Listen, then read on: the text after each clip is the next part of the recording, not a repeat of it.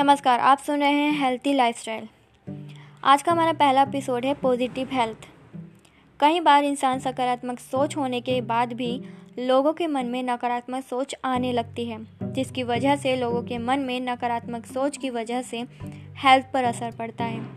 अगर आप सभी हेल्थी रहना चाहते हैं तो आपको सबसे पहले नकारात्मक सोच को मिटाना होगा उस सकारात्मक सोच को लाना होगा।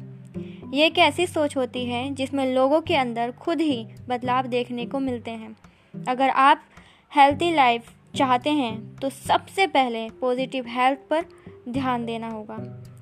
तो ये था हमारा पहला एपिसोड सुनते रहिए हेल्थी लाइफस्टाइल धन्यवाद।